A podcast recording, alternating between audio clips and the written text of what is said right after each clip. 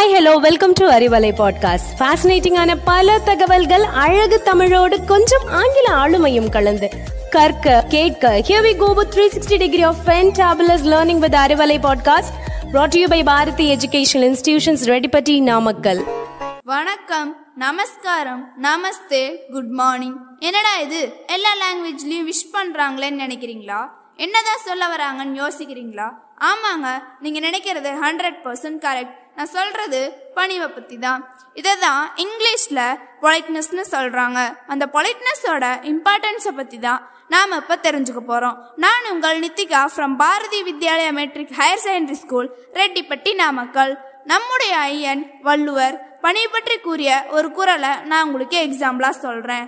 பணியுடையன் இன்சொல்ல நாதல் ஒருவருக்கு அணி அல்ல மற்ற பிற இந்த குறளுக்கு பொருள் நமக்கு எந்த ஆர்னமெண்ட்ஸும் தேவையில்லை.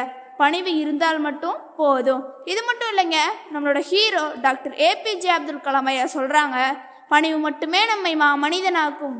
இதுக்கு ஒரு குட்டி ஸ்டோரி ஒன்று சொல்லட்டுமா? ஏன்? விஜய் மட்டும்தான் குட்டி ஸ்டோரி சொல்வாரா? நாமளும் சொல்லலாமே. அது என்னன்னா ஒரு ஊரில் ஒரு மகாராஜா இருந்தாராம். அட இருங்கங்க. என்னடா இது? ரொம்ப பழசா இருக்கேன்னு பயந்துக்காதீங்க. கதையை நல்லா கவனிச்சு கேளுங்க. அந்த ராஜா நாட்டையும் நாட்டு மக்களையும் ரொம்ப நல்லாவே பார்த்துக்கிட்டாராம்.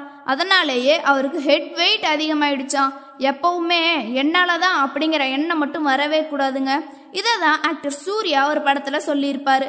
என்னால் முடியுங்கிறது தன்னம்பிக்கை அதாவது செல்ஃப் கான்ஃபிடென்ஸ் என்னால் மட்டும்தான் முடியுங்கிறது தலைகணம் அதாவது ஹெட் வெயிட் இந்த ராஜாவுக்கு தலைகணம் அதிகமாயிடுச்சான் ஒரு நாள் அந்த நாட்டுக்கு ஞானி ஒருவர் வந்தாராம். மக்கள் எல்லாருமே போய் பிளஸ்ஸிங் வாங்கிட்டு வந்தாங்களாம். ராஜாவுக்கு மனசில் ஒரே கியூரியாசிட்டியாம் உடனே மந்திரியை கூப்பிட்டு நீங்க போய் அந்த ஞானிய உடனே போய் அரண்மனைக்கு கூட்டிட்டு வாங்கன்னு சொன்னாராம். மந்திரியும் ஞானிய பார்த்து பிளஸ்ஸிங்ஸ்லாம் வாங்கிட்டு ஞானியே உங்களை எங்க ராஜா அவரோட பேலஸ்க்கு உங்களை அழைச்சிட்டு வர சொன்னாருன்னு சொன்னாராம். ஆனா ஞானி நான் எங்கேயும் போய் யாரையும் மீட் பண்றது இல்லப்பா உங்க ராஜாவை இங்க வர சொல்லுப்பா அப்படின்னாராம். அப்புறம் ராஜாவை இங்க வரும்போது காஸ்ட்லியான ட்ரெஸ் போட்டுட்டு வர சொல்லுன்னாராம்.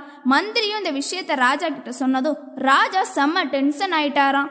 நான் இந்த நாட்டுக்கே ராஜா. என்னால் தான் நாட்டு மக்களே ஹாப்பியாகவும் நிம்மதியாகவும் இருக்காங்க. நான் அவரை தேடி போய் பார்க்கணுமா? பட் இருந்தாலும் போய் பார்க்குறேன்.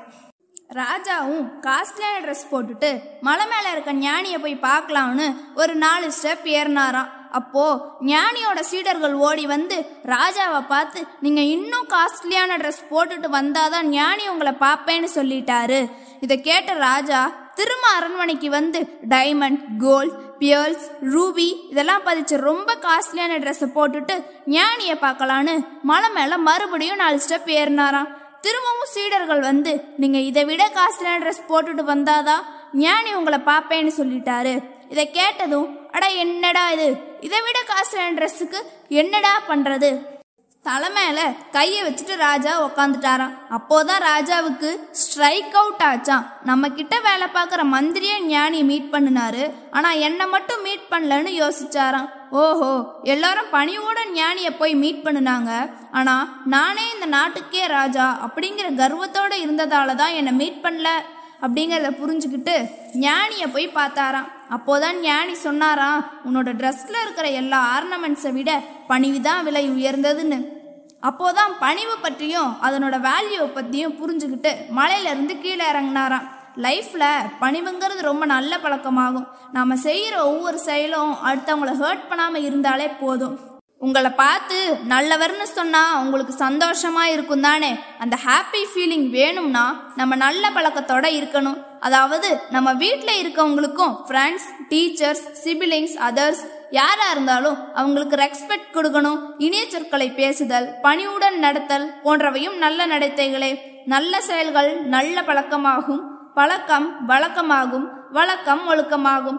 இந்த கதை உங்களுக்கு பிடிச்சிருக்குன்னு நம்புறேன். மற்றும் ஒரு சுவாரஸ்யமான தகவலோடு உங்களை நெக்ஸ்ட் டைம் மீட் பண்றேன். Until then it's bye from Nithika thank you stay tune